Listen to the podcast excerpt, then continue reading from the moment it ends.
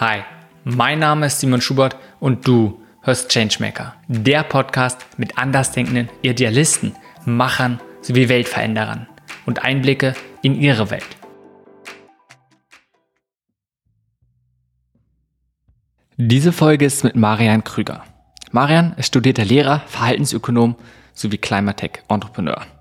Momentan ist er als Dekarbonisierungslead am Sustainability in Business Lab der ETH Zürich tätig. Dort ist er auf der Suche nach dem größtmöglichen Impact im Kampf gegen die Klimakrise. Also Logik oder eher Bauchgefühl? Ich glaube, hättest du mich vor 2 Jahren gefragt, hätte ich gesagt, ich bin ein absolut rationaler Mensch. Ich habe eigentlich nie Entscheidungen oder ganz selten Entscheidungen aus dem Bauch getroffen. Ich glaube, als Kind war ich, glaube ich, schrecklich, wenn wir mit meiner Familie essen waren, weil ich mich nie entscheiden konnte, weil ich für alles irgendwie, für jedes Gericht ein Für und Wider, mehr oder weniger. Also, ja? Also ich habe versucht, solche Entscheidungen wirklich dann sehr, sehr rational zu treffen. Während meiner Gründung hat sich das dann, glaube ich, ein bisschen relativiert und danach habe ich mich dann nochmal dezidierter auch damit auseinandergesetzt, wie Menschen eigentlich Entscheidungen treffen. Und da muss ich jetzt zugeben, selbst die rationalsten Menschen dieser Welt sind eigentlich absolut irrational. Von daher muss ich sagen, am Ende Bauch. Vielleicht nochmal diesen Punkt, wie du gesagt hast, du hast dich mehr damit informiert oder mehr darüber nachgelesen, wie funktioniert das überhaupt? Gerade auch diese psychologischen Aspekte, wie funktionieren wir Menschen? Ist es was, womit du dich generell viel beschäftigst? Psychologie des Menschen? Ja, schon auf jeden Fall. Also in meinem ersten Studium, also ich bin eigentlich ausgebildeter Lehrer, ich habe Lehramt studiert, da ist natürlich Psychologie auch ein Teil davon. Das heißt, da habe ich immer schon gemerkt, dass mich das begeistert. Also während der Gründung ist das dann, glaube ich, ein bisschen in den Hintergrund gerückt erstmal, weil man ja sich, glaube ich, vorstellt, und so war es auch meine Vorstellung, dass eigentlich Unternehmensentscheidungen alles ja absolut rationale, auf Zahlen basierende Entscheidungen sind. Da musste ich dann aber auch für mich lernen, dass vieles auch da sehr bauchgetrieben ist, einfach weil so viel, wahnsinnig viel Unsicherheit besteht, ja. Einfach weil man gar nicht die Basis hat, um rational entscheiden zu können.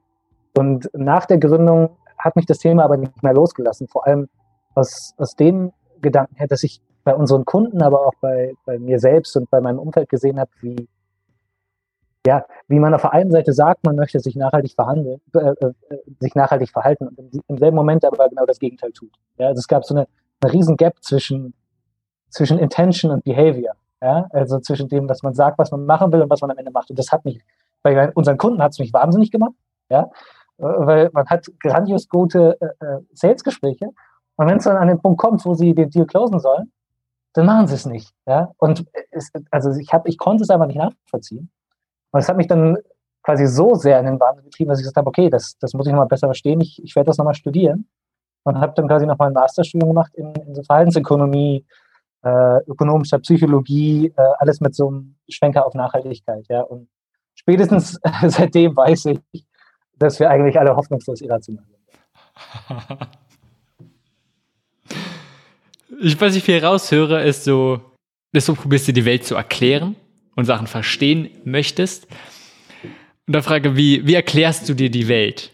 Wie erklärst du dir deine Welt? Gibt's eine Philosophie, von der du aus agierst? Oder was ist, wie du einfach dir deine Welt erklärst? Gute Frage.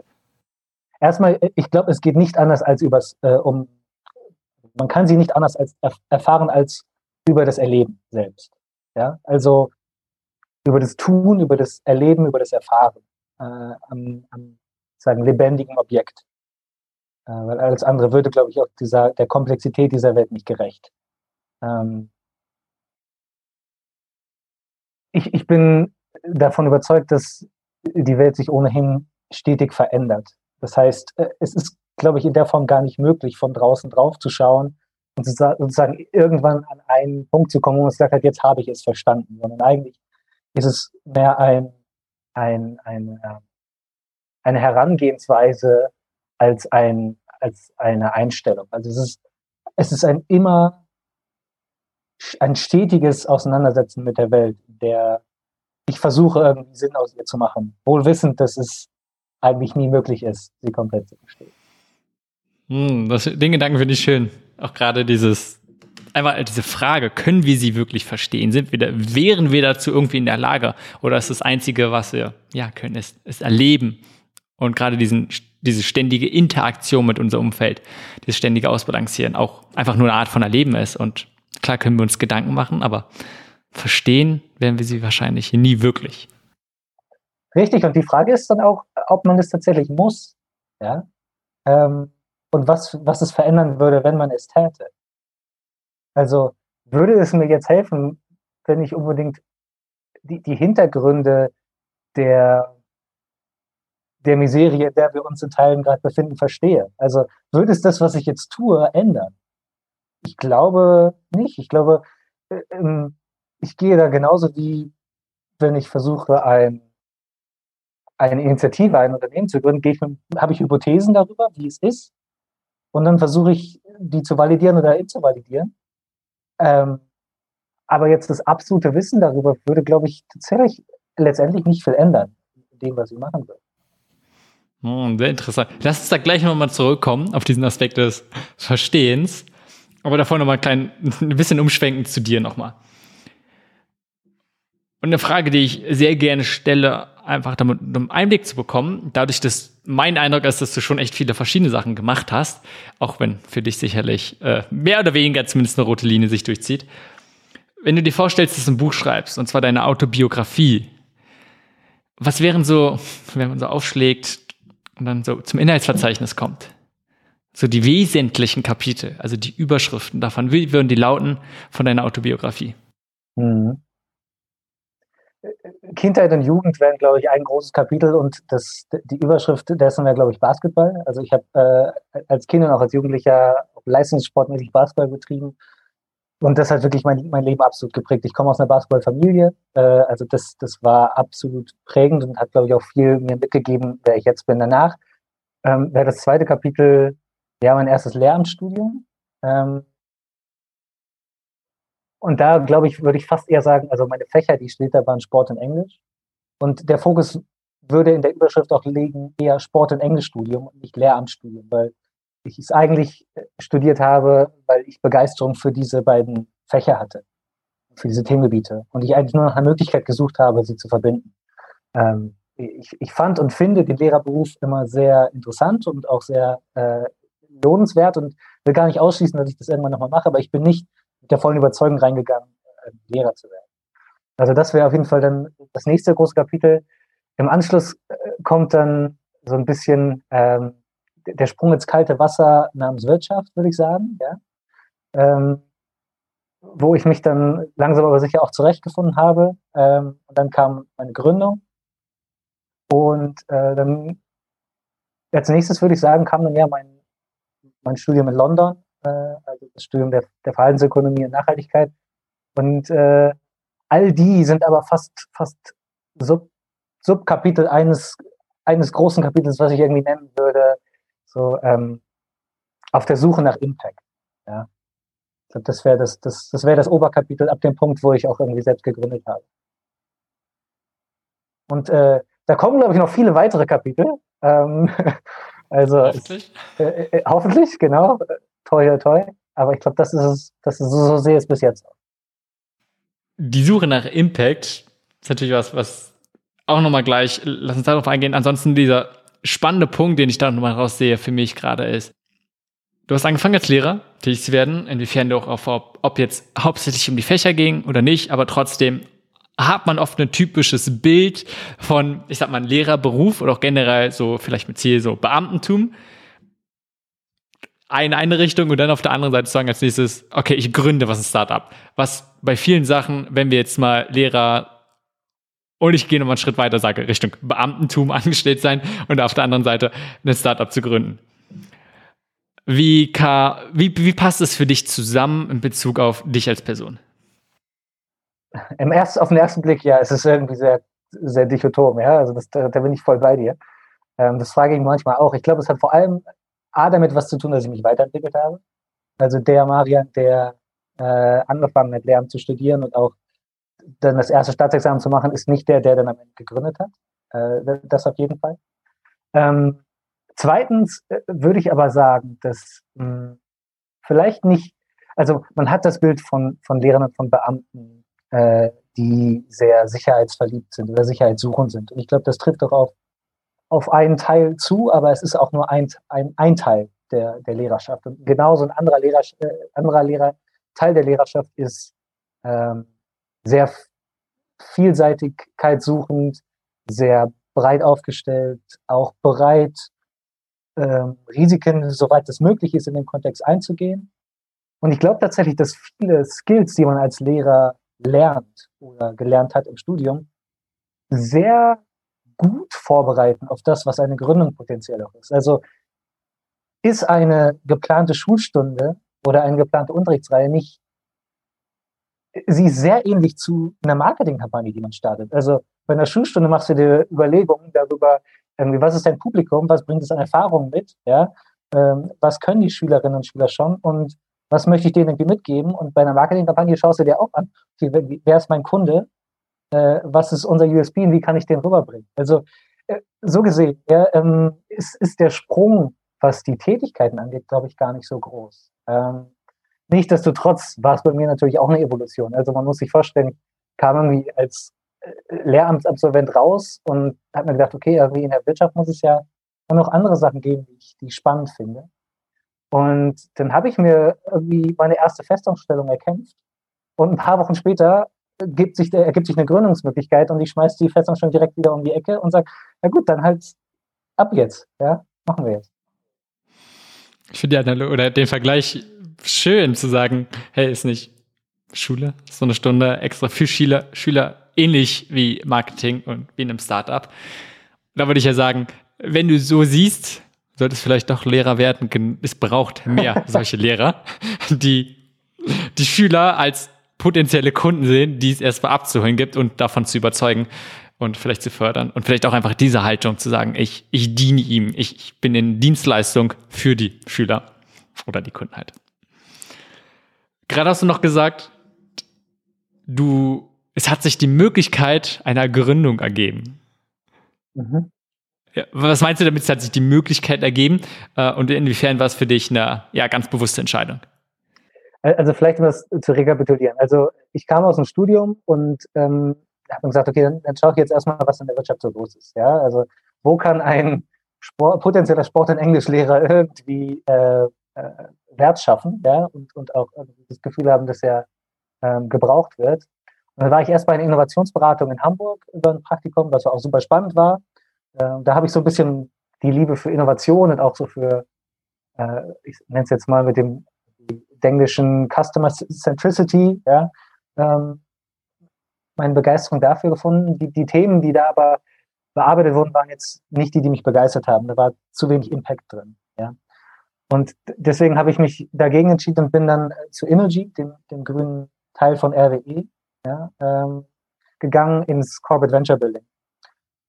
Was mich da gepackt hatte, waren vor allem ein konkretes Thema, und zwar habe ich gesehen, dass die Themen, an die wir arbeiten, also an denen dort gearbeitet wurde, waren Geschäftsmodelle, die nicht nur auf Profit ausgelegt waren, auch, ja, es musste ein valides Businessmodell dahinter stehen, aber auch immer noch eine zweite, entweder eine E oder eine S oder eine G-Komponente drin hatten, ja, also von dem ESG. Und deswegen habe ich gesagt, boah, das finde ich spannend, da möchte ich mehr darüber erfahren, und dort bin ich dann auch wieder nur als Praktikant reingekommen, haben wir dann über Monate meine Festanstellung gearbeitet und dort habe ich dann mit einem Arbeitskollegen mir ein Thema angeschaut. Und das war die ganz banale Frage, was kann man mit Drohnen im Energiesektor eigentlich machen? Ja, Drohnen waren damals noch relativ neu und nicht so verbreitet, wie sie heute sind. Und haben wir uns überlegt, also Drohnen im Energiesektor, was können die leisten? Ja, die können eigentlich überall dorthin, wo man sonst nur schwer hinkommt. Die können sich eigentlich all das anschauen, was sonst nur mit großem Aufwand anzuschauen ist. Und dann haben wir relativ blauäugig einfach wild Leute cold gecallt, die Assets haben. Also Solaranlagen, Windräder, Kühltürme, Powerlines und wie sie alle heißen. Und dort haben wir gemerkt, okay, im Bereich Solar ist ein Bedarf da oder gibt es ein Problem, nämlich herauszufinden, ob Solaranlagen wirklich so gut funktionieren, wie sie es funktionieren sollen. Und wenn man sich vorstellt, dass die auf den Dächern sind oder dass es riesig große Solarparks, die man an den Autobahnen sind, dann ist es nicht einfach, das rauszubekommen.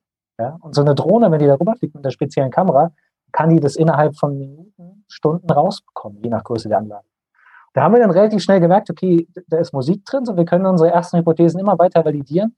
Und dann hat sich relativ schnell die Idee verfestigt, es ist schön und gut, dass wir das jetzt hier irgendwie intern bei Energy treiben, aber eigentlich ist das was auch fliegen, im wörtlichen Sinne, fliegen kann, auch außerhalb. Und dann haben wir vorgeschlagen, ja, dann würden wir das Geld ausgründen und fänden es quasi, würden unsere Energy-Arbeitsverträge ruhen lassen, sondern beenden, ja, und möchten jetzt quasi Gründer werden.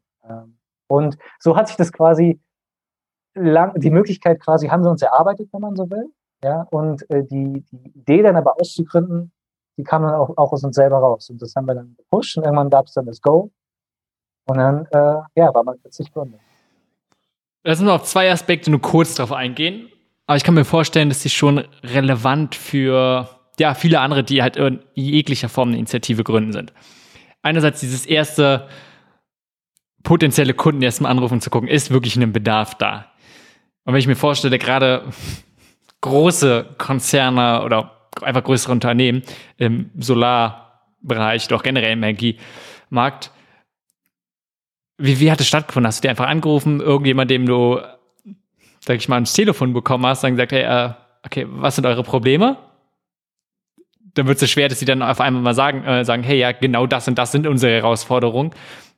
Irgendwas wollen sie ja auch erstmal haben und vielleicht auch zu gucken, wie schaffst du es, dass du, ohne dass es was wirklich vielleicht Konkretes ist, weil so wie sie es anhört, gab es zwar irgendeine Idee mit Drohnen, aber so schwammig und so wenig wie oft, auch gerade beim Anfang, nicht nur bei euch jetzt, sondern ganz allgemein ist, reicht es ja selten, um in dieser Phase wirklich Leute davon zu überzeugen. Absolut. Also ich muss erstmal sagen, Cold Calling war und ist nach wie vor nicht meine Lieblingsbeschäftigung. Ja? Das war ein großer Sprung über meinen eigenen Schweinehund. Also es war nicht easy, was mir auf der anderen Seite natürlich geholfen hat. Wir hatten sozusagen die Brand Energy im Hintergrund. Das heißt, die hat immer schon mal ein bisschen Kredibilität gegeben. Ich glaube, wenn man gerade irgendwo am Anfang steht und eine Möglichkeit hat, ob es eine Uni-Kooperation ist, ob es ein warme Intro durch irgendjemanden ist, irgendetwas, was so ein bisschen die Tür so ein bisschen Spalt weiter aufmacht, dann hilft das schon wahnsinnig. Aber ich glaube, das absolut Zentrale ist, du hast es richtig gesagt, wir hatten ja noch kein Produkt. Ja, wir wollten erstmal validieren, ob da überhaupt ein Problem ist. Einfach zu fragen, wie sieht ihr, je nachdem, Alltag aus? Als Solar-Asset-Manager, als Kühlturmbetreiber, als Bauer, Bauerin, die relativ viel Solaranlagen auf ihren Dächern hat. Ja? Und einfach, also ich habe, glaube ich, noch niemanden getroffen, und jetzt gerade sind wir das perfekte Beispiel, der, wenn er gefragt wird, über sich zu erzählen, ungern von sich erzählt. Ja, also ich erzähle ja auch gerade, weil du mich fragst, und das war bei den Leuten eigentlich genauso. Also wenn man ein genuines Interesse daran hat, und das hatte ich, und das sollte eigentlich jeder haben, der versucht, diese Probleme zu lösen, dann sind die Leute fast immer sehr gerne bereit, darüber zu sprechen. Und dann, wenn man erstmal eine Beziehung hat, sind sie sicherlich erstens bereit, wenn man lieb fragt, noch weitere Leute, die sie kennen aus ihrem Netzwerk, also so Snowballing Sampling, ja, also wenn man dann am Ende lieb fragt, fällt Ihnen noch jemand ein, mit dem ihr noch sprechen sollt? Dann ist es ganz selten so, dass sie sagen, nee, absolut niemand, sondern ganz im Gegenteil. Dann wird der Kollege oder dann wird der Geschäftspartner nochmal eben erwähnt und dann ist der Liter auch schon warm. Und so kann man das weiterentwickeln. Absolut zentraler Teil davon ist immer, dass man nicht versucht, irgendwas zu verkaufen, sondern dass man erstmal versucht zu verstehen, was ist das Problem und das auch ganz transparent sagt. Gut. Also erstmal für mich zwei wichtige Sachen, was du zum Schluss gesagt hast. Ich glaube, es ist so eine typische Sache, aber etwas, was man nicht oft genug betonen kann, ist am Ende des Gesprächs nach weiteren Empfehlungen zu fragen. Erstmal, damit man neue Leute hat, aber auch gleichzeitig, wenn man von der Empfehlung kommt, hat man deutlich andere Voraussetzungen schon mal. Und dieses möglichst von Anfang an mit anderen Namen verbinden, ob es jetzt von der Universität ist oder einer anderen Organisation, dass man so ein bisschen Start-Credibility hat und eigentlich als niemand auftritt. Ja, voll, absolut, absolut. Das Zweite, und gesagt, nur kurz, weil ich denke, die sind nichts, wo wir zu tief drauf eingehen müssen, aber ich denke, trotzdem mega interessant für alle, die es betrifft, ist es, aus einer Organisation heraus ein Startup zu gründen. Weil welches Interesse sollte das Unternehmen daran haben? Letztendlich verlieren sie Arbeitskräfte und es, selbst wenn man keine Konkurrenz macht, ist man halt irgendwas, wo vielleicht die Organisationen von profitieren können. Außer es ist ein Spin-off, was dann irgendwie noch in jeglicher Form irgendwie dazugehört. Wie bist du das Ganze angegangen? Hm. Beziehungsweise vielleicht, was würdest du anders machen im Nachhinein jetzt nochmal? Verstehe, ja, ja. Also wir waren sozusagen in der glücklichen Lage, dass der Energy Innovation Hub die dezidierte Aufgabe hatte, neue Geschäftsmodelle zu entwickeln, weil von ganz oben der CEO erkannt hat und gesehen hat, dass diese neuen Geschäftsmodelle werden kommen, ob sie es selber machen oder nicht. Und wenn sie disruptiert werden, dann doch lieber durch eigene Teams oder durch Teams, die sozusagen, wo sie ein Stake drin haben, als durch externe Teams. Das war so ein bisschen die Ratio hinter dem Ganzen. Und das hat uns natürlich viel Freiheit gegeben in dem, was wir getan haben. Und das war sehr, sehr lohnenswert. Und auch nachdem wir draus waren, hat dann Energy die erste Finanzierungsrunde gemacht. Das heißt, sie hatten dann auch sozusagen ein Stake in uns drin und waren dann auch daran interessiert, dass wir uns natürlich weiterentwickeln und haben uns auch weiterhin unterstützt. Was würde ich anders machen? Ich glaube, das ist eine Evolution, die sowohl wir als Gründer als auch dann als Innovationshub von Energy durchgemacht haben. Das Cap Table, also die Aufteilung der Unternehmensanteile, nachdem man gegründet hatte, es ist jetzt sehr speziell und ich glaube, das ist auch eher für Leute, die irgendwie im VC-Kontext oder VC-unterstützte Unternehmen aufbauen wollen, relevant. Aber man muss sich immer gut überlegen, wenn nach der ersten Finanzierungsrunde der Stratege, also der strategische Investor, in diesem Fall Energy, einen Großteil der Anteile behält, dann ist es sehr schwer, danach weitere Finanzierung zu bekommen. Und genau vor dieser Herausforderung standen wir auch später. Wir waren die allerersten, die ausgegründet haben und es war ein langer Weg dorthin, dass wir überhaupt ausgründen konnten und Anteile bekommen haben. Und ich bin wahnsinnig dankbar, nicht, dass man das hier falsch steht, ich bin unglaublich dankbar für die Opportunität und für die Möglichkeit. Aber ich glaube, das zurückblickend würde ich noch mehr versuchen, das deutlich zu machen, welche Implikationen solche Entscheidungen auf die zukünftige Entwicklung von einem Unternehmen haben. Ich glaube auch eine ganz wichtige Sache, nicht nur aus Sicht des Gründers, sondern halt auch genauso für die, die beim Anfang halt investieren, sich da einfach darüber zu machen. Die wollen ja, dass das Unternehmen erfolgreich wird und wenn durch solch eine Entscheidung es schwieriger wird, weitere Finanzierung zu bekommen, muss man halt schauen, wie man das vielleicht anders angehen kann. Lass uns nochmal umschwenken, Marian. Und zwar zu dem, was du jetzt gleich machst, beziehungsweise was du gesagt hast als dieses Überthema. Erstmal vielleicht das Streben nach mehr Impact oder ja vielleicht auch herauszufinden, was deine Rolle, wie du irgendwie einen Beitrag leisten kannst. Und vielleicht, bevor wir darauf eingehen, was du konkret machst, was ist es denn, was dich jetzt momentan antreibt, wo du sagst, hey, das ist, was dich motiviert? Also ich glaube, hättest du mich vor einem Jahr gefragt, hätte ich gesagt, ich sehe, dass Menschen sich unerhaltlich verhalten und das möchte ich ändern. Ja, und deswegen bin ich nach London gegangen, deswegen habe ich das Ganze studiert und ich kam etwas desillusioniert zurück, muss ich gestehen. Ich hatte mir so ein bisschen den Blueprint erhofft für nachhaltige Verhaltensänderungen, nachhaltige im doppelten Sinne. Ja? Also nachhaltig, langfristig und nachhaltig besser für die Welt. Und ich musste, und das lag nicht an dem Studium, weil das Studium war super, super toll. Ich kann auch jedem, der schon ein bisschen gearbeitet hat und dann nochmal studiert, empfehlen, das zu tun. Es hat eine ganz andere Qualität, nochmal zu studieren, wenn man wirklich sich bewusst dafür entscheidet und eigentlich nicht nur mit Sachen auseinandersetzt, die einen begeistern. Ja, also das war eine absolute Genugtuung, da bin ich sehr, sehr dankbar für. Aber am Ende stand ich da und habe gemerkt, oh, Verhaltensänderung ist ganz schön schwer. Verhaltensänderung braucht ganz schön lange. Und ich weiß nicht, ob das gerade der größte Hebel ist, einen Impact zu haben. Ja, dann musste ich also sozusagen meine Arbeitshypothese, wie ich sozusagen den größtmöglichen Impact haben könnte, ein bisschen verändern. Und die jetzige ist, es braucht Lösungen, meist technologischer oder Geschäftsmodell-Natur, um uns die Zeit zu kaufen, die es braucht, damit eine Verhaltensänderung passiert. Ja, Verhaltensänderungen passieren einfach nur sehr lange und wir müssen uns diese Zeit kaufen. Und die Zeit können wir uns nur kaufen, indem wir es schaffen, die CO2 und andere Greenhouse-Gas-Konzentration in der Atmosphäre zu reduzieren. Das ist auch das, woran ich jetzt gerade arbeite und worum es mir auch absolut geht. Ja, also sozusagen, ich bin nach dem Studium dann, habe ich mir selbst als Ziel gesetzt, okay, such dir etwas, wo du für dich den glaubst, den größtmöglichen Impact gegen die Klimakrise zu haben. Und jetzt arbeite ich daran, vor allem in den Industrien, die sehr schwer zu dekarbonisieren sind. Also Zement, Stahl, Müllverbrennung, langfristige, also Maritime Shipping, also die Industrien, wo es nicht reicht zu sagen, okay, wir machen einfach alles, wir elektrifizieren einfach die komplette Welt und dann sind wir gut. Dort die größten Probleme anzugehen und dafür zu sorgen, dass wir da dekarbonisieren können. Was war der ausschlaggebende Punkt, dass du gesagt hast, du gehst zur ETH Zürich und dort bist du ja im Bereich für Sustainability in Business Lab, richtig, so heißt das. Und was war der ausschlaggebende Punkt dafür?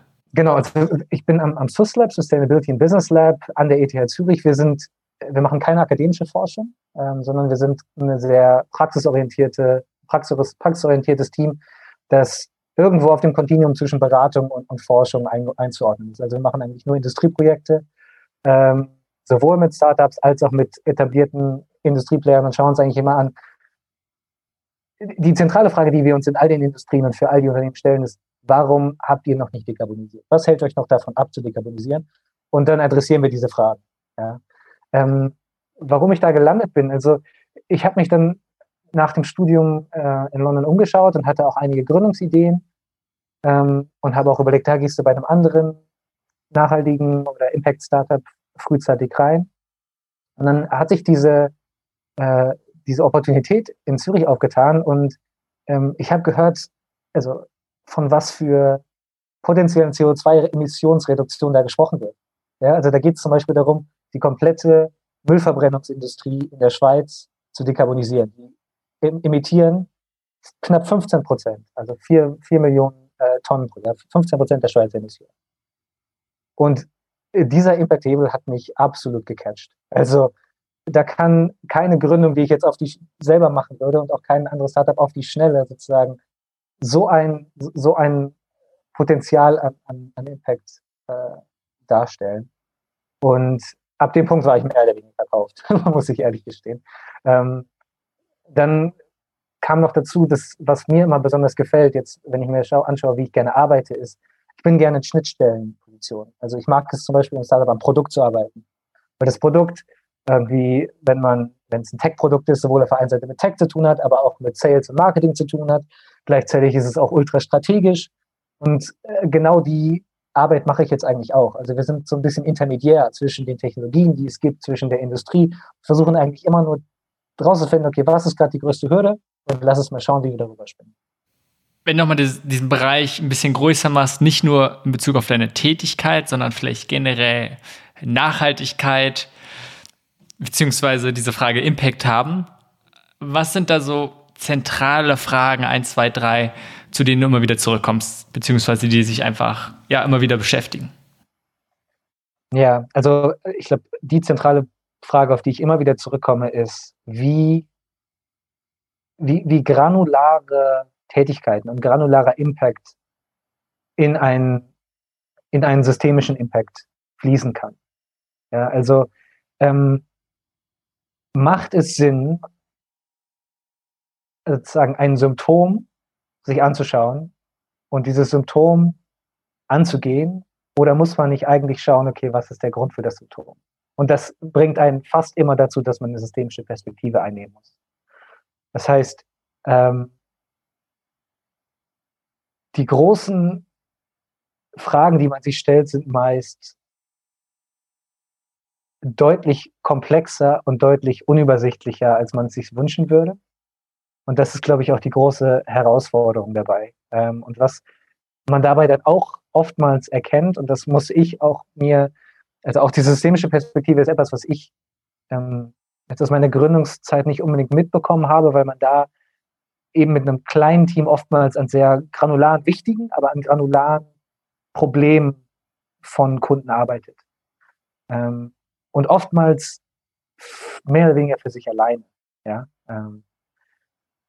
Und ich glaube, ein systemischer Blick auf Impact führt nachhaltig dazu, dass man kein Einzelgänger oder Einzelkämpfer mehr ist, sondern dass man eigentlich nur an Kooperationen und Partnerschaften denken kann oder muss. Und das war etwas, an das ich mich nach wie vor gewöhne und dessen Wichtigkeit mir immer bewusster wird. Das sind auch so banale Sachen wie, also wir machen irgendwelche Studien, Projekte und normalerweise sehe ich da aus meiner Gründerperspektive wahnsinnig viel IP und Wert, den ich eigentlich gerne intern behalten würde. Ja, weil, also aus einer erstmal sehr businessorientierten Perspektive ist es was, wo man Ressourcen reingesteckt hat und die man irgendwie entlohnt haben möchte. Aber wenn ich aus einer systemischen Perspektive drauf blicke, muss ich mir eingestehen, den größeren Impact hat es aber, wenn wir das Ganze mit der Welt und mit dem System teilen. Und das ist ein ganz großer Switch, auch ein ganz großer Aha-Moment für mich gewesen, wo ich immer noch am Kalibrieren bin, wo genau ich da stehe. Ich glaube, da also Open Source ist eine Lösung und Patent ist eine Lösung, ja. Und irgendwo dazwischen bin ich gerade unterwegs. Ich glaube, es ist eine ganz spannende Fragestellung, auch gerade für alle, die so ein bisschen aus dem typischen Startup-Business-Bereich kommen und dann sich aber genau mit dieser Frage beschäftigen, okay, wenn es mir nicht nur darum geht oder vielleicht sogar, wenn es vordergründig um Wirkung geht, wie kann ich da drin agieren? Und war alles einfach frei rauszugeben, Open Source zu stellen, eignet sich für viele Sachen auch einfach nicht. Also wirklich auch nochmal die Überlegung zu gehen, okay, wie viel kann ich rausgeben, wie viel möchte ich, auch gerade damit ich vielleicht langfristig das machen kann, was ich mache. Ist ja auch eine Sache, nicht genau, nur um Gewinnmaximierung. Absolut. Ich glaube, das schließt sich auch gar nicht unbedingt aus. Ja, also das ist ganz im Gegenteil. Ich glaube, wenn man es schafft, Wert zu kreieren, dann muss der nicht notwendigerweise damit zusammenhängen, was man weiß, sondern was man tut. Und auch, was du richtig sagst, es geht halt, wenn man langfristig unterwegs ist, auch dann ist es, glaube ich, eine ganz andere Perspektive, als wenn man kurzfristig darauf schaut, dass man ja seine Schäfchen bei sich im Stall behält und sie nicht auf die Weide schickt, damit keiner gucken kann, wie toll die Schäfchen irgendwie laufen und aussehen. Ja, wollen wir nochmal zu dieser Frage oder zu der Betrachtung zwischen Systembehandlung und zu gucken, wie kann man die Ursachen angehen, einhergehen mit einer systemischen Betrachtungsweise darauf legen, verbunden mit dem, was du davor gesagt hast, dieses, wie schwer nachhaltige Verhaltensänderung wirklich ist. Weil wenn man mal einfach mal nüchtern, sage ich mal, betrachtet, sind ganz viele Herausforderungen, die wir in Bezug auf Klimaschutz, nicht unbedingt Klimawandel, aber auch vor allem Klimaschutz, was wir da tun könnten, welches Potenzial, wenn wir das mal betrachten, ist so, ja, ganz viel ist, wenn der größte Teil der Menschen sich anders verhalten würde, dann wäre schon ganz, ganz, ganz viel anders. Und da hätten wir schon sehr viel erreicht. Gleichzeitig, wie du meinst, so einfach ist es halt nicht, sondern das ist eine simple, aber total schwierige Sache, im großen Maßstab Menschen das Verhalten positiv zu beeinflussen. Gleichzeitig probieren es ja immer wieder, ne? Also Marketing von verschiedenen Unternehmen zielt ja genau darauf ab, Menschen zu beeinflussen. Wie passt es für dich zusammen, einerseits zu sagen, das ist wie denkst du darüber, dass es einerseits so ein riesengroßer Hebel ist und sagen würde, damit könnten wir so viel bewegen, andererseits ist es schwer und vielleicht muss man woanders ansetzen. Hm.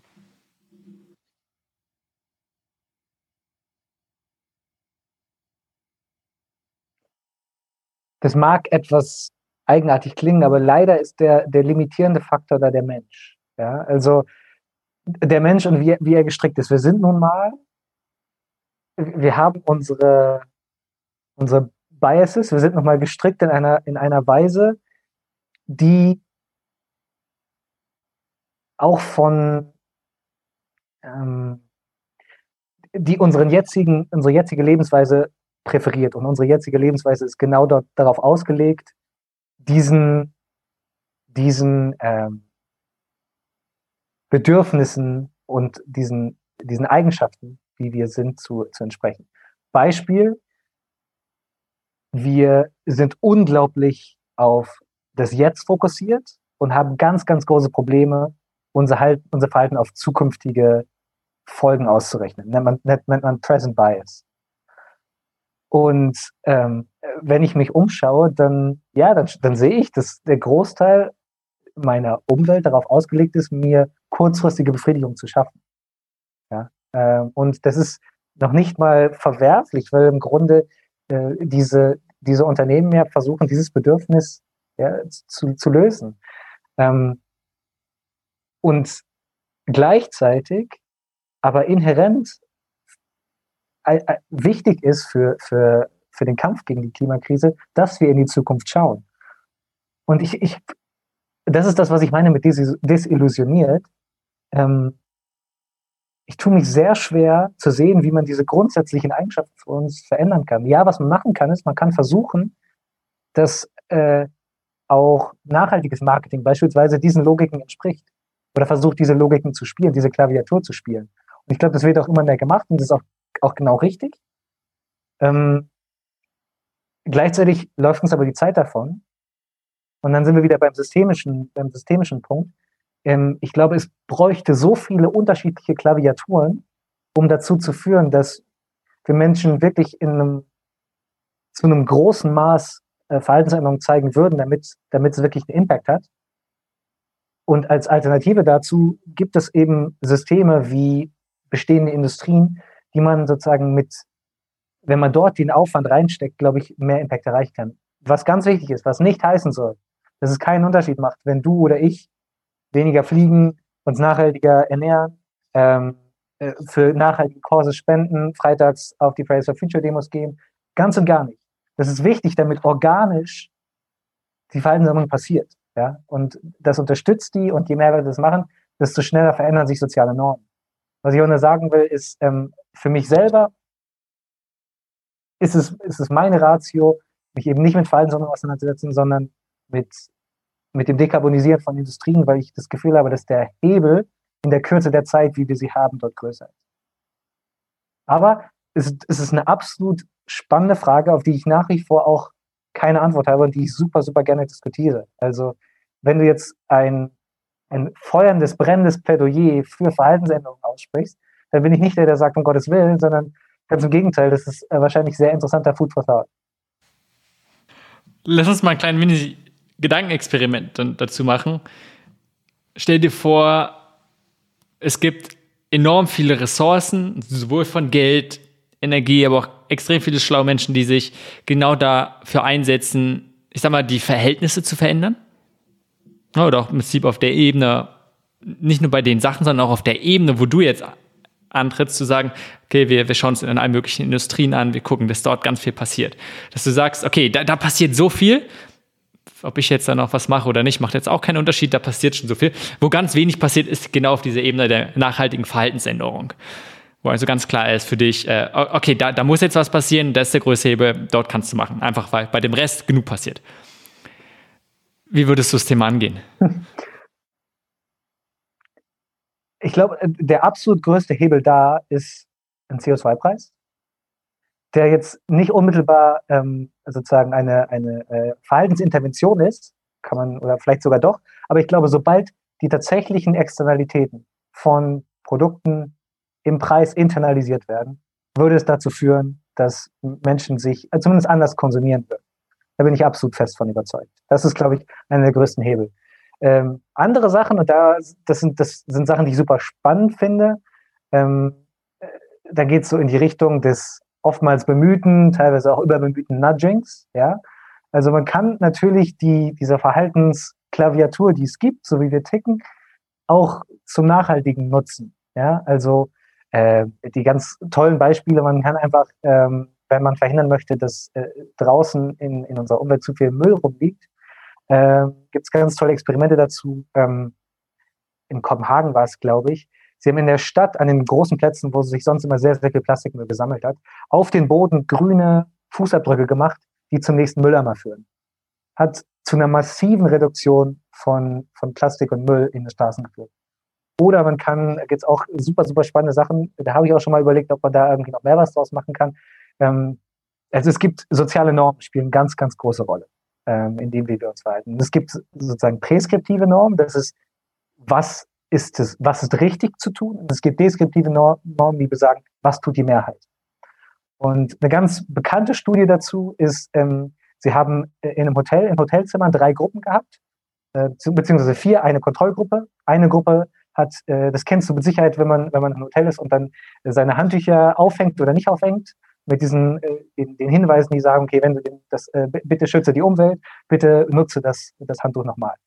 Also in der Kontrollgruppe hing gar nichts. In der ersten Interventionsgruppe hing der Standardspruch, Sie schützen die Umwelt, wenn Sie das Handtuch aufhängen. In der zweiten Kontrollgruppe stand, Sie schützen die Umwelt, wenn Sie das Handtuch aufhängen. 75% aller Hotelgäste in diesem Hotel hängen ihr Handtuch wieder auf. Und jetzt kommt das Interessante. In der dritten Gruppe stand alles genauso, 75% der Gäste in diesem Zimmer hängen das Handtuch wieder auf.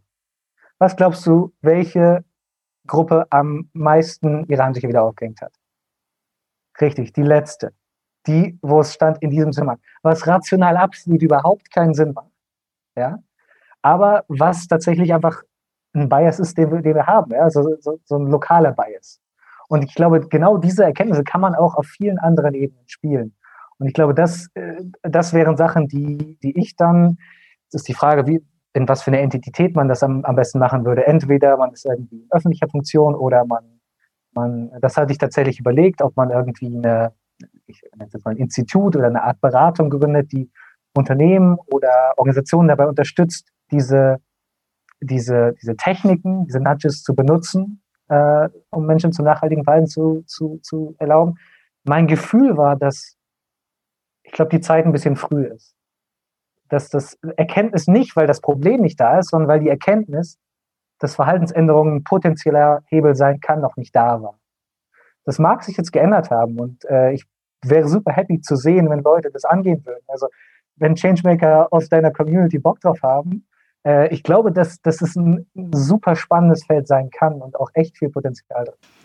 Ja, bin total bei dir. Ich glaube, da ist auch ein Riesenpunkt, also Riesenpotenzial und was ich denke, auf allen Ebenen angegangen werden muss und idealerweise auch in jedes Produktdesign diese Aspekte mit reinkommen. Voll, ja. Und ich finde, manche Fäden kommen jetzt mal wieder auch dieser Punkt zu, inwiefern entscheiden oder handeln Menschen überhaupt rational oder eher irrational? Nicht nur, wie treffen sie Entscheidungen, sondern auch generell dieses irrational Handeln und zu gucken, wie können wir uns das zunutze machen? Und wenn wir jetzt mal wieder von Nudging, wo es geht ja auch viel darum, Handlungen, aber auch Entscheidungen anzustoßen und zu fördern, auf diesen Punkt von Entscheidungen treffen gehen, was ja auch ein sehr zentraler Punkt sicherlich in deiner Arbeit ist, eigentlich von jeder, ja, dieses, auf welcher Grundlage triffst du Entscheidungen? Einerseits zu sagen, na, war ja eine große Entscheidung, okay, wo habe ich jetzt den großen Impact, aber auch jetzt in dem Alltäglichen wichtige Entscheidungen zu treffen. Auf welcher Grundlage triffst du sie? Das ist eine Frage, mit der ich mich selbst auch viel auseinandersetze und auch da, glaube ich, weiter irgendwie im Prozess bin, meinen Weg da zu verfestigen. Ich glaube, dass es bei mir, und ich glaube, dass es bei vielen so ist, aber ich spreche jetzt hauptsächlich für mich, ein Mix ist aus Ratio und Emotion. Also, dass ich mir schon, wenn ich vor einer Entscheidung stehe, versuche, möglichst viele Daten zu besorgen. Oftmals in den Bereichen, wo man als Gründer, aber auch als Nachhaltigkeitsaktivist unterwegs ist, das sind Bereiche, die von sehr viel Unsicherheit geprägt sind. Das heißt, am Ende wird man nur begrenzt Daten haben. Das heißt, man wird rational nie sich vollständig sozusagen zufrieden fühlen in seiner Entscheidung. Und das ist was ich durch die Gründung gelernt habe und auch eines der Sachen, die ich nicht mehr missen möchte, ist auch auf mein Bauchgefühl zu vertrauen. Das heißt, so wie ich Entscheidungen meist jetzt angehe, ist, dass ich mir das Für und Wider anschaue und mir auch Gedanken dazu mache, aber am Ende mir dem Wert meiner Bauchentscheidung bewusst bin. Und das ist ein ganz großes Learning für mich, da war in den ersten Hirings, die wir gemacht haben im Startup, wo man natürlich einen Einstellungsprozess hat, mehrere Gespräche und und versucht das Ganze zu standardisieren, damit man natürlich jedem Bewerber, jeder Bewerberin fair und transparent und gleich gegenübertreten kann. Und am Ende habe ich aber gemerkt, okay, wir haben die eingestellt, bei denen ich nach den ersten 5 Minuten das beste Gefühl hatte, Bauchgefühl. Und es hat sich absolut bewährt. Das waren, also die Menschen, die wir eingestellt haben, die ich da kennengelernt habe, das ist fast das größte Geschenk gewesen, was ich während der Gründung hatte. Bin ich super, super dankbar für. Und das hat mir ganz prägnant den Wert von Bauchentscheidungen vor Augen geführt. Und seitdem vertraue ich da noch deutlich, deutlich mehr drauf. Das ist natürlich so, wenn man das hängt von Entscheidung zu Entscheidung ab. Also jetzt die Frage, wo gehe ich nach meinem Studium hin? Das war sicherlich eine, die mehr durch Bauch getrieben war. Jetzt, wenn ich in meinem Arbeitskontext eine Entscheidung treffe, welches Projekt verfolge ich, welches verfolge ich nicht, wie stehe ich zu einer Sache, wie stehe ich zu einer Sache nicht, natürlich ist das deutlich mehr rational und auf Daten basiert. Das liegt in der Natur der Sache. Ja. Was ich noch interessant einfach noch zu diesem Aspekt finde, wenn man, oder was mir auch hilft, sich immer wieder vorstellt, dieses irrationale Bauchgefühl, das ist ja oft darauf zugrunde liegt, ey, okay, uns ist nicht bewusst, auf welcher Grundlage wir die Entscheidung treffen. Aber wir haben ja deutlich mehr Informationen und dieses Bauchgefühl gibt es ja ganz viele Kriterien und die Informationen werden ja schon auch verarbeitet und sind die Sachen nur nicht bewusst halt in dem Sinne. Absolut, absolut. Super, super guter Punkt. Voll. Ja. Was wir vorhin hatten, diesen Aspekt des Verstehens und was ja immer wieder kommt, wir können nicht alles verstehen und nicht so, dass wir komplett Ursache-Wirkung zum Beispiel sagen können und dementsprechend komplett rationale Entscheidungen treffen können in Bezug auf Sicherheit gerade. Gleichzeitig ist es natürlich gut, wenn wir mehr Informationen haben und probieren, bestimmte Sachen zu verstehen. Auch wenn es immer Vereinfachungen sind. Ne? Das letztendlich, wir erklären uns die Welt, wir erschaffen immer eigene Modelle, wir vereinfachen, damit wir dann Rückschlüsse drehen können. Einfach vielleicht unsere einzige Möglichkeit als Mensch, Sachen zu erleben und damit umzugehen. Und meiner Erfahrung nach ist es auch immer ganz gut, ein gewisses Verständnis von sich selbst zu haben, wie man agiert, wie man durch die Welt geht, was einem wichtig ist, was einem natürlich dann wieder auch hilft, Entscheidungen zu treffen. Wie hat sich dein Verständnis von dir verändert, vielleicht im Laufe der Zeit und gerade in Bezug auf deine Rolle? Also, worin siehst du jetzt deine Rolle und inwiefern hat sie sich verändert? Ja, gute Frage und ein absolut wichtiger Teil des Lebens, glaube ich, den ich auch mehr und mehr zu schätzen und gelernt habe. Ich glaube auch das, deswegen glaube ich, dass Gründung etwas so absolut Persönlichkeitsbildendes ist. Auch das ging eigentlich bei mir wirklich erst während der Gründungszeit los, dass ich mich deutlich mehr mit mir auseinandergesetzt habe.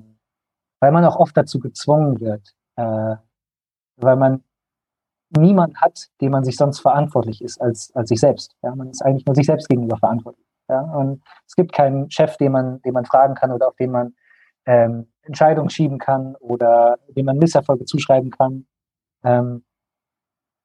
Und da ging es dann für mich sehr, sehr los und das habe ich dann auch mich weiter forciert. Ich habe mich nicht nur irgendwie, ich sage jetzt mal, im Arbeitskontext mit mir selbst auseinandergesetzt. Ich hatte mir relativ früh auch einen Coach besorgt, mit dem ich immer wieder gearbeitet habe. Ich habe mich sehr auch mit Achtsamkeit und auch so säkulärem Buddhismus auseinandergesetzt, gar nicht mal aus einem Longing for Spirituality, sondern mehr nach wieder diesem Suchen nach ein bisschen besserem Verstehen von wie ich eigentlich selber ticke, ja. Und da habe ich einfach gemerkt, dass Achtsamkeit, Meditation eine sehr gute Möglichkeit da ist, sich eigentlich ein bisschen besser zu verstehen, ja, und ein bisschen besseres Gefühl dafür zu kriegen, wie man eigentlich tickt und was einen eigentlich so umtreibt. Und du hast nach der Rolle gefragt und das ist, glaube ich, auch ein Ergebnis dessen. Also in Anfangszeit meiner Gründung hatte ich das Gefühl, dass ich alles können muss, dass ich leisten muss. Und da waren ganz, ganz viele Glaubenssätze, die mich sehr, sehr unter Druck gesetzt haben. Und allmählich habe ich dann in der Auseinandersetzung gemerkt, A, wo diese Glaubenssätze herkommen, aber B, dass sie mir nicht unbedingt nicht gut tun, ja? Und dass sie auch gar keine oder wenig Basis haben. Das ganz im Gegenteil, wenn ich schaffe, wenn ich bereit bin, Verantwortung abzugeben an Leute, von denen ich glaube, dass sie so wahrscheinlich sogar besser können als ich, und was es ziemlich wahrscheinlich ist, dass das mir selbst gut tut und auch den anderen gut tut. Und das war ein krasser Wechsel, auch ein Rollenverständnis von mir. Jetzt geht es vielmehr darum, zu erkennen, was sind die Probleme und was könnte es benötigen, um die zu lösen, und gar nicht mal der sein, der sie unbedingt lösen muss. Und auch damit okay zu sein, dass man es selber als nicht ist. Ja? Also so ein bisschen diese, da fällt mir das englische Wort Vanity ein, also diese Eitelkeit zu haben, verstehen zu müssen, zu wollen und das auch zeigen zu müssen. Sondern okay damit zu sein, dass solange das Problem gelöst wird, es ein Erfolg ist. Um trotzdem nochmal so ein bisschen nachzuhaken, vielleicht in diesem Punkt von Rolle. Vielleicht auch von dem Verständnis, was du am ehesten kannst, oder was du nicht am ehesten, sondern was du wirklich gut kannst, wo deine Stärken liegen. Wenn es darum geht, du hast gerade gesagt, erstmal Probleme zu identifizieren und vielleicht dafür zu sorgen, dass Lösungen auf den Weg kommen, ohne dass man die selbst machen muss. Es gibt ja verschiedene Sachen, ob es jetzt Leute zusammenbringen ist, ob es darum geht, ein bestimmtes Verständnis zu erlangen, bestimmte Leute zu befähigen. Als was siehst du so deine Rolle? Ich bin jemand, ich bin ein guter Lerner. Ich bin ein sehr guter Lerner. Ich bin auch jemand, der sich gut in Sachen reindenken kann. Ich glaube, deswegen mag ich diese Schnittstellenfunktion so sehr. Deswegen mag ich es, von allen Seiten Informationen, Meinungen, Input zu bekommen und daraus irgendwie Sinn zu machen, zusammenzuführen, Diskussionen zu leiten, die Informationen zu organisieren und dann wieder zurückzuspielen. Ja? Also ich kann auch mir meine Hände dreckig machen, ich kann auch mich hinsetzen und Cold Calls machen, ja? Aber viel interessanter finde ich es, zu sagen, von allem ein bisschen was zu machen. Ich komme immer wieder darauf zurück, Schnittstellenfunktion, und ich glaube, einer meiner wichtigen Werte ist Vielfalt. Vielfalt im Tun, Vielfalt in Menschen, mit denen ich arbeite, Vielfalt in Kontexten, in denen ich unterwegs bin. Und deswegen mag ich so sehr, sagen, mich in Sachen reinzudenken, reinzuzoomen und dann wieder rauszuzoomen. Und dann wieder reinzuzoomen und dann wieder rauszuzoomen. Und deswegen taugt mir die Arbeit jetzt am SUS-Lab auch so, weil wir da teilweise den ganz systemischen Blick auf das System haben und uns dann aber auch so auseinandersetzen. Also als Beispiel, im ersten Moment mag es sein, dass ich irgendwie schaue, okay, die Zementindustrie ist so und so strukturiert und das sind so die großen Emissionstreiber. Und im nächsten Moment schaue ich mir mit einem Ingenieursbüro an, welcher maximale Druck und welchen Durchmesser eine CO2-Pipeline haben muss. Ja, also das ist wirklich innerhalb von einer halben Stunde bin ich gefühlt Flughöhe, Weltall und Flughöhe irgendwie Hochsprunglatte, ja, also und diesen Mix, der gibt mir ganz viel Energie. Mega spannend, was ich noch gut finde von wegen Vielfalt, auch gerade dieses verknüpfende Element, ist ja, wie gesagt, ganz viele Sachen sind enorm komplex und um wirklich was voranzubringen, macht schon Sinn, dass man sich stark fokussiert auf bestimmte Sachen. Gleichzeitig, wenn man halt sich nur auf einzelne Aspekte fokussiert, verliert man vielleicht genau diesen Blick für diese Zusammenhänge. Und das ist deswegen halt auch einfach die Bedeutung zu sagen, okay, man braucht diese verschiedenen Perspektiven, die muss man immer mal wieder einnehmen. Und es braucht einfach Leute, die halt diese verschiedenen Menschen, aber auch verschiedene Perspektiven einfach zusammenbringen. Absolut. Dieses Raus- und Reinzoomen, das ist für mich da echt die beste Analogie oder die beste Metapher, die es gibt. Und auch in der Gründung, das war auch, was wir definitiv lernen mussten, weil es prasselt auf einen so viel ein, auf das man sich fokussieren kann. Ja? Und es ist schwer, sich dann dazu zu zwingen, auch mal wieder rauszuzoomen und sich zu fragen, okay, auf das, was wir uns gerade fokussieren, zahlt das überhaupt darauf ein, wo wir hinwollen? Das war ein ganz, ganz großes Learning, was wir machen. Ja. Lass uns da mal kurz nochmal drauf eingehen. Es ist nämlich eine Herausforderung, die nicht nur begegnest, sondern eigentlich praktischer jeden, der gründet. Dieser im Prinzip ja erstmal 1000 Sachen gleichzeitig jonglieren, aber gleichzeitig teilweise entgegengesetzten Sachen irgendwie zu integrieren, nämlich dieses Fokussieren, Sachen voranbringen. Da kann man halt nur sehr begrenzte Sachen machen, gleichzeitig immer probieren, mehrere Sachen im Blick zu betrachten, dieses endlich ins Machen und Umsetzen zu kommen, auf der anderen Seite ein Verständnis zu bekommen, zu lernen, Strategien zu erstellen, in Konzepten zu denken. Wie gehst du persönlich damit um, beziehungsweise hast du gelernt, was einfach gute Strategien sind, mit diesen entgegengesetzten Sachen umzugehen? Ja, also zwei Sachen dazu. Als erstes glaube ich, was mir methodisch sehr geholfen hat, ist in Sprints zu arbeiten. Das ist jetzt nichts Weltbewegendes, aber dieses sozusagen einer Fokusphase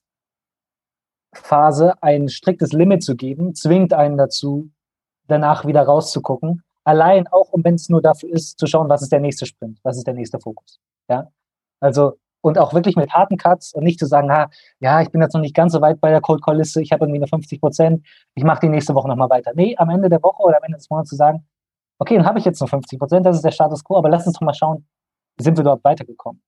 Und das führt dann direkt zum zweiten Punkt, wie kann ich schauen, ob ich weiterkomme? Was mir persönlich und uns damals sehr geholfen hat, ist ein ganz einfaches Framework.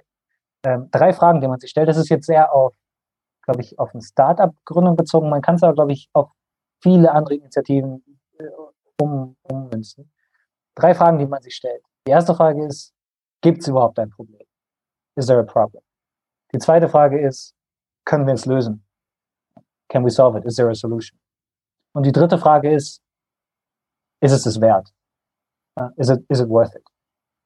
Und dieser Wert kann sowohl monetär sein, also ist da ein Businessmodell drin, aber kann natürlich auch Impact sein. Und wenn man sich das in einer Matrix vorstellt, dann hat man diese 3 Punkte sozusagen auf der linken Seite. Und oben hat man dann sozusagen die Entwicklungsstufen die Validierungsstufen oder die Sicherheitsstufen. Also in der ersten Phase sagt man wahrscheinlich, oder könnte man sagen, okay, wir glauben, es gibt ein Problem. Wir haben eine Idee, was eine Lösung sein könnte, und wir hoffen, dass es das wert ist. Ja? Und so kann man sich quasi, im nächsten Schritt könnte man sagen, wir haben mit Leuten gesprochen und es scheint indikativ ein Problem zu geben. Unsere Lösung ist vielleicht noch nicht ganz da, aber potenziell könnte sie passen. Das haben uns die Kunden gesagt. Und unsere ersten Berechnungen oder Vergleiche mit alternativen Produkten aus anderen Industrien zeigen, es könnte passen. Es könnte es wert sein. Es reicht noch nicht, um zu sagen, alles klar, wir geben jetzt Vollgas, aber so kann man sich sehr, sehr granular immer weiterentwickeln und dran herhangeln. Sozusagen dann immer wieder nach einer Sprintphase Stopp machen und sagen, okay, auf dieser Matrix, wo stehen wir denn gerade? Und diese 3 Fragen sorgen auch dafür, dass man sich sehr gut überlegt, gehe ich jetzt auf die Konferenz oder mache ich den Startup-Pitch oder mache ich das und das und das, all die Sachen, die auf einen tagtäglich einprasseln, wenn die nicht darauf einzahlen, diese 3 Fragen weiter zu beantworten, steigender Sicherheit, dann könnte man im ersten Moment sagen, muss ich mir noch zweimal überlegen. Ich finde auch interessant, diesen Aspekt von, ob es jetzt in Sprintarbeiten ist oder in welcher anderen Form, sondern nicht nur auf rein der Verhaltensebene anzusetzen, sondern wie kann ich mir einen Rahmen schaffen, wie kann ich mir Strukturen schaffen, also auch meine Verhältnisse zu verändern, die mich zwingen, zum Beispiel ab und zu mal eine Retroperspektive zu machen oder nicht mal Retroperspektive, doch zumindest kurz zum Überlegen und was ist der nächste Sprint, was möchte ich dort angehen? Ja, absolut. Es ist manchmal sehr verlockend, dann diese Deadlines hinauszuzögern. Und was ich da dann bewährt hatte, ist, wir hatten einen Mentor währenddessen, mehrere, Vasco und Sebastian, die sehr stringent dafür gesorgt haben, dass wir diese Deadlines auch einhalten. Und das ist, glaube ich, noch ein weiterer Punkt, dass man sich irgendwie externe, ich nenne jetzt mal Aufpasser sucht. Also, dass man irgendwie, ich sag mal so, am Anfang von der Initiative ist man habe ich eben gesagt, sich eigentlich nur selbst gegenüber verantwortlich. Und das kann auch dazu führen, das ist auch in der Natur des Menschen, dass man sich auch ganz gerne mal selbst betrügt, ja. Weil man so mittendrin ist und es gerade Spaß macht oder wie auch immer.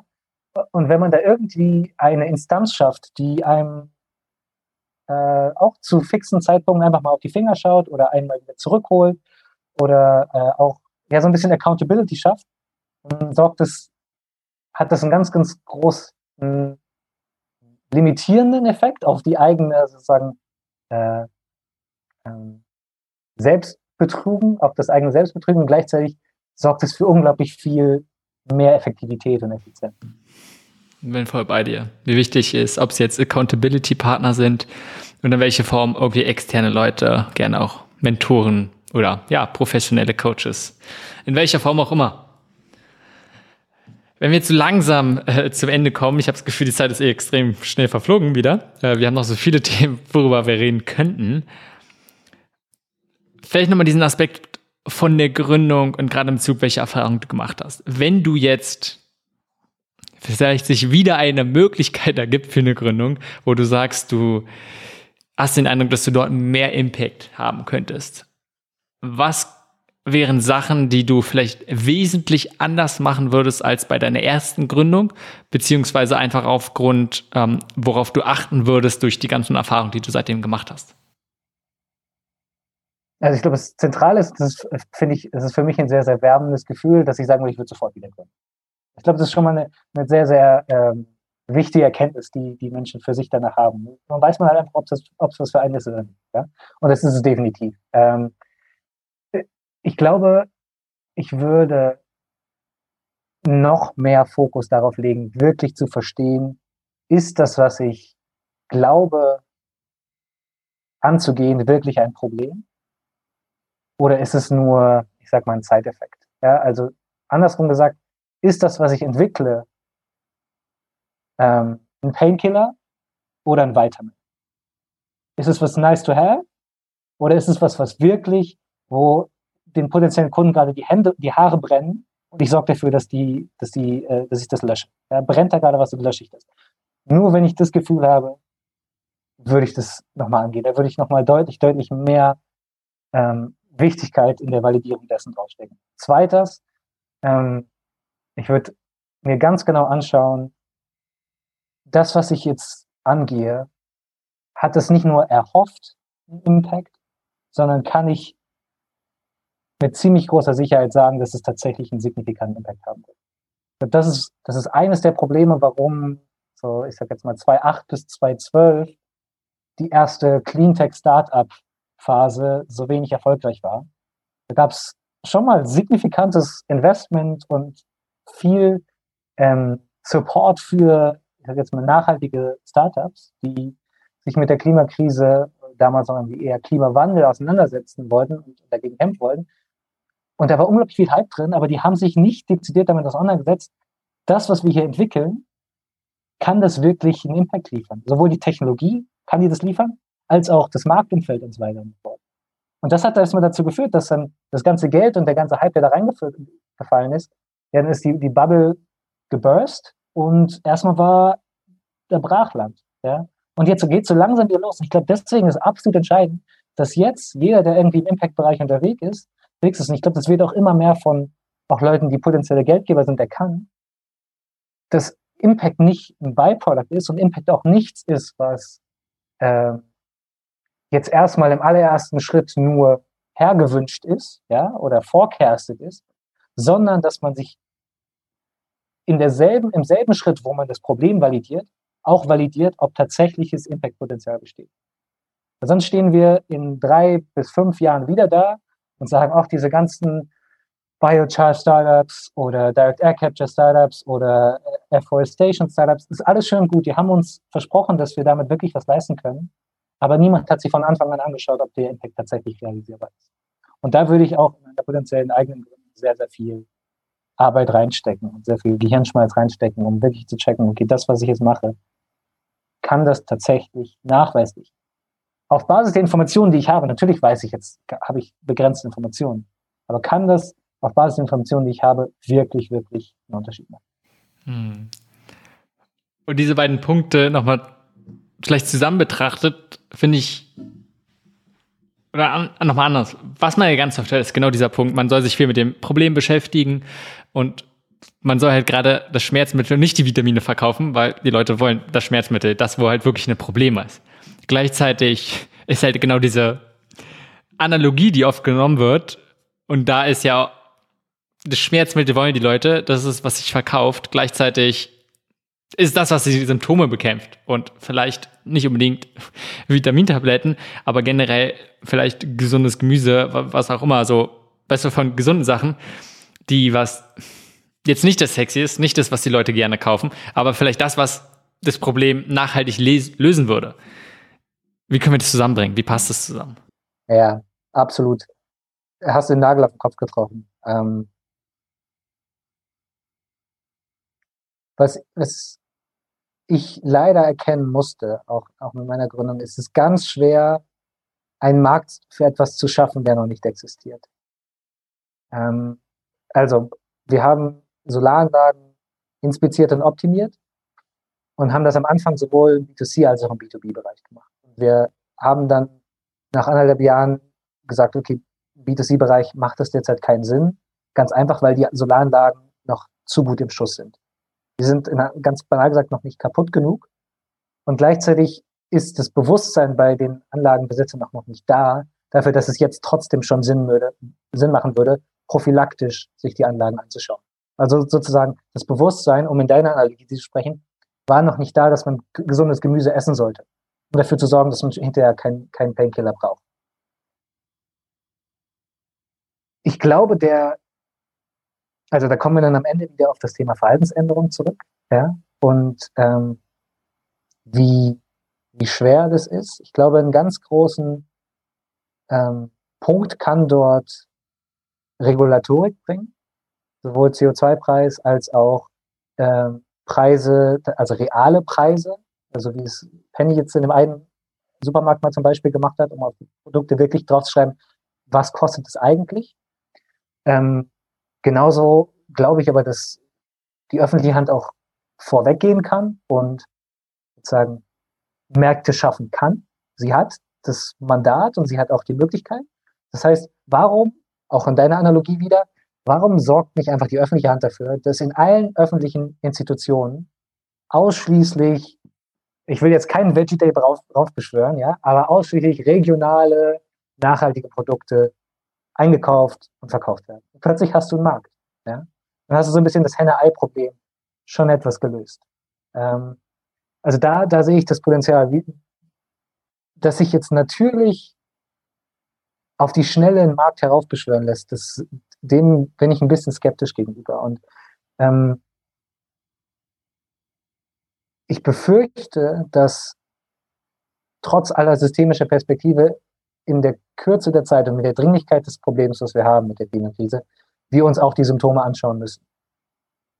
Also wir müssen uns auch anschauen, wie können wir jetzt und nicht übermorgen jetzt dafür sorgen, dass Industrien, die heute noch CO2 in die Luft schmeißen, es nicht mehr tun. Dass dahinter vielleicht eine komplette Industrietransformation eigentlich nötig ist, das steht auf einem anderen Blatt. Und ich glaube, die wird auch passieren, die wird auch nötig sein. Aber es sollte nicht Entschuldigung dafür sein oder Argumentation dafür sein, warum wir die wichtigen Symptome jetzt nicht angehen. Und für mich passt das eigentlich super zu dem, was ihr auch beim SoSlab macht. Und wenn ich es richtig verstanden habe, kennt ihr gerade zwei große Schwerpunkte auch. Einerseits dieses auf systemischer Ebene zu analysieren, welche Rolle, welche Möglichkeiten haben große Institutionen. Und danach zu schauen, gerade auch auf der Unternehmensebene, welche Veränderung kann da passieren? Sind es diese zwei Schwerpunkte vor allem? Richtig, ja. Wenn wir mal was wir gerade besprochen haben, darauf beziehen, was sind so vielleicht die wesentlichen Erkenntnissen, auch gerade auf vielleicht von diesen zwei Ebenen? Also ich fange mal mit Unternehmensseite an. Ich glaube, eine zentrale Erkenntnis, die wir gemacht haben, ist nicht, dass es Bewusstsein fehlt. Also ich glaube, darüber sind wir hinweg. Ich glaube, gerade in den schwer zu dekarbonisierenden oder viel imitierenden Industrien ist das Bewusstsein da, dass was passieren muss. Ich glaube, das Problem ist eher, dass so ein bisschen Analyse, Paralyse besteht. Ja? Also sie schauen sich alle an, welche Optionen es gibt, aber niemand möchte falsche Entscheidungen treffen. Es ist jetzt es ist Status quo, noch nicht klar, ob es, welche Technologien in bestimmten Industrien dafür sorgen werden, dass wir dekarbonisieren. Und niemand möchte auf der Verliererseite stehen. was dazu führt, dass erstmal keine Entscheidung getroffen wird.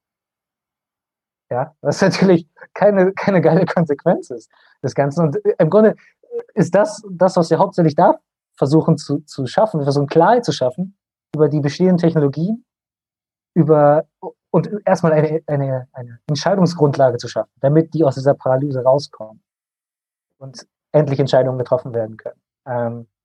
Das auf Unternehmensseite. Ich glaube, auf Systemseite geht es vor allem darum, zu zeigen, dass es Lösungen gibt und Menschen miteinander zusammenzubringen. Weil wir sehen, wir sprechen einfach, dadurch, dass wir diese Schnittstellenfunktion haben, mit sehr vielen verschiedenen Playern. Industrie, Technologieprovider, öffentliche Hand, Regulatorik, Startups, etabliertes Unternehmen. Und so ein bisschen als Ergebnis des Fokuses, dass die einzelnen Player immer haben, sehen sie oft gar nicht, was im ganzen System passiert.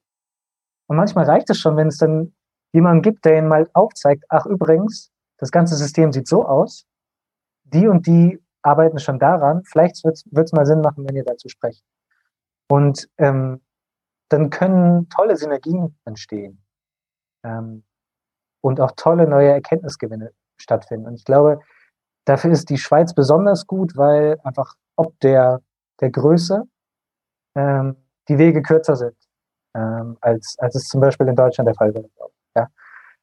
Was nicht heißen soll, dass es in Deutschland nicht möglich ist. Ich glaube, in Deutschland ist es dann vielleicht weniger der Bund, der direkt drin ist, sondern es ist vielleicht eher regionale Organisationen oder es ist irgendwie eher auf Landesebene passiert das Ganze oder das Ruhrgebiet ist ja prädestiniert dafür zum Beispiel, dass dort das System der alten Industrie sich transformieren kann. Und in der Schweiz haben wir das Glück, dass es halt möglich ist, mit dem Bund, mit dem Umweltministerium, mit dem Energieministerium zu sprechen und sie darüber zu informieren, was wir auf Unternehmensseite sehen. Genau auch andersrum. Ich glaube, das ist absolut wichtig, dass das passiert, aus systemischer Perspektive, dass die Player, die in dem System aktiv sind, miteinander sprechen. Erstmal verstehen, wie sieht dieses System überhaupt aus. Was ja auch stark wird zu deiner Perspektive, ne? Vom Verbinder, von diesen verschiedenen Ansatz, verschiedene Sachen immer zusammenbringt. Was ist da die größte Herausforderung? Denn oft ist es einfach gesagt, okay, verschiedene Organisationen, verschiedene Stakeholder oder auch einfach Akteure in einem bestimmten System müssen einfach besser miteinander reden, einfach besser miteinander kommunizieren oder am besten an einem Strang ziehen. Klar, offensichtlich, leicht gesagt, nicht wirklich so leicht umgesetzt. Woran siehst du die größte Herausforderung? Ja, ich denke, natürlich haben alle Stakeholder in so einem System ihre eigenen Agenten. Und das ist auch absolut natürlich und verständlich. Teilweise sind diese aber auch konträr oder zumindest nicht super übereinstimmen. Und ich glaube, das ist das größte Problem. Also wenn es da spreche ich jetzt nicht vom Schweizer Bund, sondern ich sage jetzt einfach mal von einem Bund, wenn es um einen Bund ginge, der hat natürlich das Interesse, dass die Industrie die ersten Schritte geht und sagt, wir dekarbonisieren, weil das zahlt auf sein Net-Zero-Ziel ein. Gleichzeitig sagt die Industrie, naja, aber ohne finanzielle Unterstützung von einem Bund ist es ganz schön schwer, diese Schritte zu gehen, weil wir sind natürlich auch unseren Shareholdern oder anderen Entitäten dazu verpflichtet, irgendwie schwarze Zahlen zu schreiben. Und das zusammenzubringen, ist nicht immer einfach. Und ich glaube, das ist auch die größte Herausforderung. Und da muss man, ich glaube, das gilt für viele Kontexte, jetzt Wege finden, diese Interessen so zu alignen und gleichzeitig auch verständlich zu machen, dass, wenn wir alle dieses Ziel haben, die Klimakrise zu bewältigen, es nicht ohne Einschränkungen geht. Dass nicht jeder my way or the highway sagen kann, sondern dass es ja um Kompromisse geht. Und das ist definitiv die größte Herausforderung. Aber ich bin sehr zuversichtlich und sehr auch begeistert von der Bereitschaft, die ich tatsächlich sehe, in allen Stakeholdern. Also wenn du mich, glaube ich, fragst, ob ich optimistisch bin, ob wir das Ob wir das reißen können, würde ich sagen, ja, das kriegen wir hin, das wird nicht einfach. Aber ich glaube auch, den Kopf in den Sand stecken ist jetzt auch keine Option. Ja, finde ich gut. Ich glaube sowieso, was die Alternative als optimistisch zu sein, weil wenn wir es nicht schaffen, dann ist halt auch doof, dann schaffen wir es nicht. Und die einzige Möglichkeit dann, finde ich, lass uns optimistisch sein, lass uns die Sache positiv angehen. Selbst wenn es dann nicht klappt, war es, glaube ich, die beste Herangehensweise, als zu sagen, ey, ja, alles scheiße, alles doof.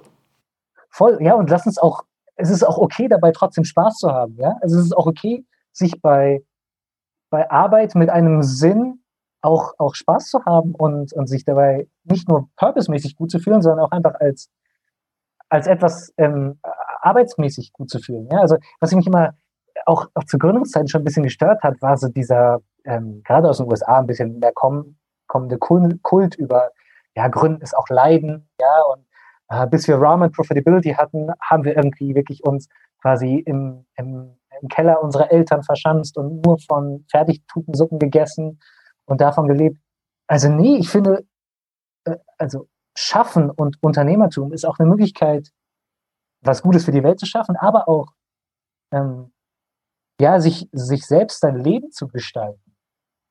Und das muss ganz dezidiert kein Leiden involvieren. Ja, es gibt mal Scheißphasen, keine Frage. Und man fliegt mal auf die Presse und ist auch kacke, wenn man irgendwie dreimal jemanden versucht anzurufen und jedes Mal hört, nein, kein Interesse. Aber nichtsdestotrotz kann man sich die Rahmenbedingungen immer noch selbst schaffen. Ja? Und das ist mir ultra, ultra wichtig, dass das bei aller Ernsthaftigkeit und bei aller Dringlichkeit des Ganzen auch nochmal rumkommt, weil das Ganze ist irgendwie Gründen, aber auch der Kampf gegen die Klimakrise ist ein Marathon, das ist kein Sprint. Das bringt nichts, wenn wir irgendwie alle am Ende des Jahres 2021 Burnout haben und dann 2022 irgendwie alle im Bett liegen und gar nichts mehr das Ganze angehen können. Da hat niemand gewonnen, weder wir noch die Welt.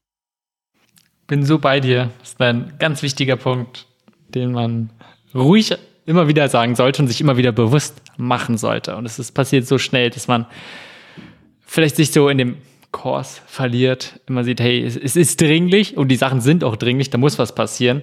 Gleichzeitig heißt es nicht, dass man schlecht mit sich umgehen muss und man wird nicht morgen die Welt retten, sondern es ist ein langer Prozess. Und dabei ist es halt besser, wenn man Spaß hat, dann sind die Ergebnisse meistens auch deutlich besser. Gleichzeitig muss man auch einfach in der Lage sein, die Arbeit langfristig zu machen. So ist es, ja. Eine Sache dazu, glaube ich, noch, und das ist, glaube ich, immer wichtig, dass man natürlich, oder ich jetzt auch aus einer absolut privilegierten Position spreche, dass ich die Freiheit habe, diese Entscheidung so zu treffen und sagen zu können, dass ich mir einen Job aussuche, bei dem ich weiß, dass ich Spaß habe und irgendwie für die Welt tun kann. Ich weiß, dass das für einen Großteil von Menschen nicht so ist. Und sich das glaube ich, immer auch wieder selbst einzugestehen, sorgt noch umso mehr dafür, dass ich dankbarer und mehr zu schätzen weiß, was ich mag. Weil du gerade so ein bisschen auch vielleicht, ich will nicht sagen falsches Bild, aber nicht unbedingt förderliches Bild von so Unternehmertum angesprochen hast, was siehst du so als die schlechtesten Ratschläge, vielleicht aber auch Missverständnisse in dem ganzen Bereich Klimaschutz? Ein zentrales Risiko, was ich sehe und was vermeintlich auch auf einem Missverständnis beruht, ist, dass ein Offset genug ist. Das ist er nicht. Offsets, also ein Ausgleichen von CO2-Emissionen, sollte nur die absolut letzte Ratio sein. Und das weiß ich nicht, ob das schon bei allen Unternehmen, die auch gerade Net Zero Pledges in den letzten Jahren gemacht haben, so angekommen ist. Es wird Möglichkeiten geben, CO2 aus der Luft rauszubekommen, auch in erheblichem Ausmaß. Und da müssen wir dran arbeiten, dass das geht, weil das wird uns am Ende auch den Arsch retten für die Emissionen, die wir nicht verhindern können. Aber diesen Teil sollten wir so gering wie möglich halten. Und alle anderen sollten wir versuchen zu vermeiden. Und das ist, glaube ich, eines der verbreitesten Missverständnisse oder Verständnisse von Nachhaltigkeit, dass es reicht, Emissionen auszugleichen. Das ist nicht so. Weil wenn es so wäre, dass alle Unternehmen, die jetzt sagen, wir wollen Net Zero werden, und dass alle nur mit Offsets machen wollen, das schaffen wir nicht. Also so viel Platz auf der Erde haben wir nicht, um genug Bäume zu pflanzen, um genug Direct Air Capture zu installieren, um genug Biomasse zu bauen, die wir anschließend verfeuern. Das reicht nicht. Das heißt, ganz, ganz zentral, Carbon Removal und Offsets sind nur für die Emissionen, die wir wirklich nicht verhindern können. Das ist Ultima Ratio. Das ist, ich glaube, eines der absolut zentralen Punkte, wenn es jetzt darum geht, dass sich auch Unternehmen und Menschen Gedanken darum machen, wie man konkret etwas tun kann, wie man einen Plan machen kann. Und ich glaube, als zweites vielleicht, also obwohl ich an Technologie arbeite und ich auch glaube, dass Technologie eine absolut zentrale Rolle haben wird, dass es nicht ohne Technologie gehen wird, bin ich auch gern Techno-Optimist, ja. Also Technologie wird uns nicht komplett retten können. So, es wird nicht anders gehen, als dass wir uns selber anschauen und überlegen, den Lebensstil, den ich gerade führe, ist das etwas, was ich guten Gewissens in die nächsten 20, 30, 40, 100 Jahre führen kann und möchte? Und wenn nein, welche Schritte kann ich tun, um ihn zu verändern? Bei aller Hoffnung, bei allem Glauben an technologischen Fortschritt, den es gibt und den es geben wird, ist es, glaube ich, eine Haltungsfrage, die wir uns alle stellen sollten. Was auch da wiederum, es geht hier nicht um Selbstkasteiung und nicht darum, keinen Spaß mehr am Leben zu haben. Ja? Aber vielleicht mal zu überlegen, was sind Sachen, die mir nachhaltig keinen Wert im Leben schaffen, und überlegen, ob man die wirklich braucht. So ein bisschen die Minimalismus-Ecke. Finde ich gut. Und gerade auch mit diesen, was wir immer mal wieder angesprochen haben, wenn es um Verhaltensänderung geht, ein bisschen Verständnis zu dem, wie wir Menschen agieren, immer dieses zum Beispiel eine starke Tendenz zu kurzfristiger Befriedigung, die oft halt einfach nicht nachhaltig ist und nicht das ist, was uns so, ja, wirkliche zufrieden macht. Also da mal zu fragen, okay, was ist es überhaupt, was mir wirklich wichtig ist im Leben, was brauche ich und was macht mich nachhaltig zufrieden und wo probiere ich immer diesen kurzfristigen Sachen eher nachzugehen, weil oft sind es auch, wenn wir mal überlegen, was langfristig ist, die Sachen, die dann auch nicht nur für uns nachhaltiger sind, sondern eben für die Gesellschaft, für die ganze Welt. Richtig, ja. Ich glaube tatsächlich, das ist ein interessanter Punkt. Wenn es eine Sache gäbe, wo ich sagen würde, da sehe ich verhaltensänderungsmäßig Potenzial, ist, dass wir irgendeine Möglichkeit finden, dass sich Leute mehr mit sich selbst auseinandersetzen und mehr und reflektierter werden. Wenn ein Changemaker eine oder mehrere Changemaker Lösungen für diese Herausforderung finden, wäre das großartig. Weil ich glaube, Selbstreflexion und Auseinandersetzung mit sich selbst führt zwangsläufig genau zu diesen Fragen, die du gerade gestellt hast. Der spannender Punkt, spannender Gedanke.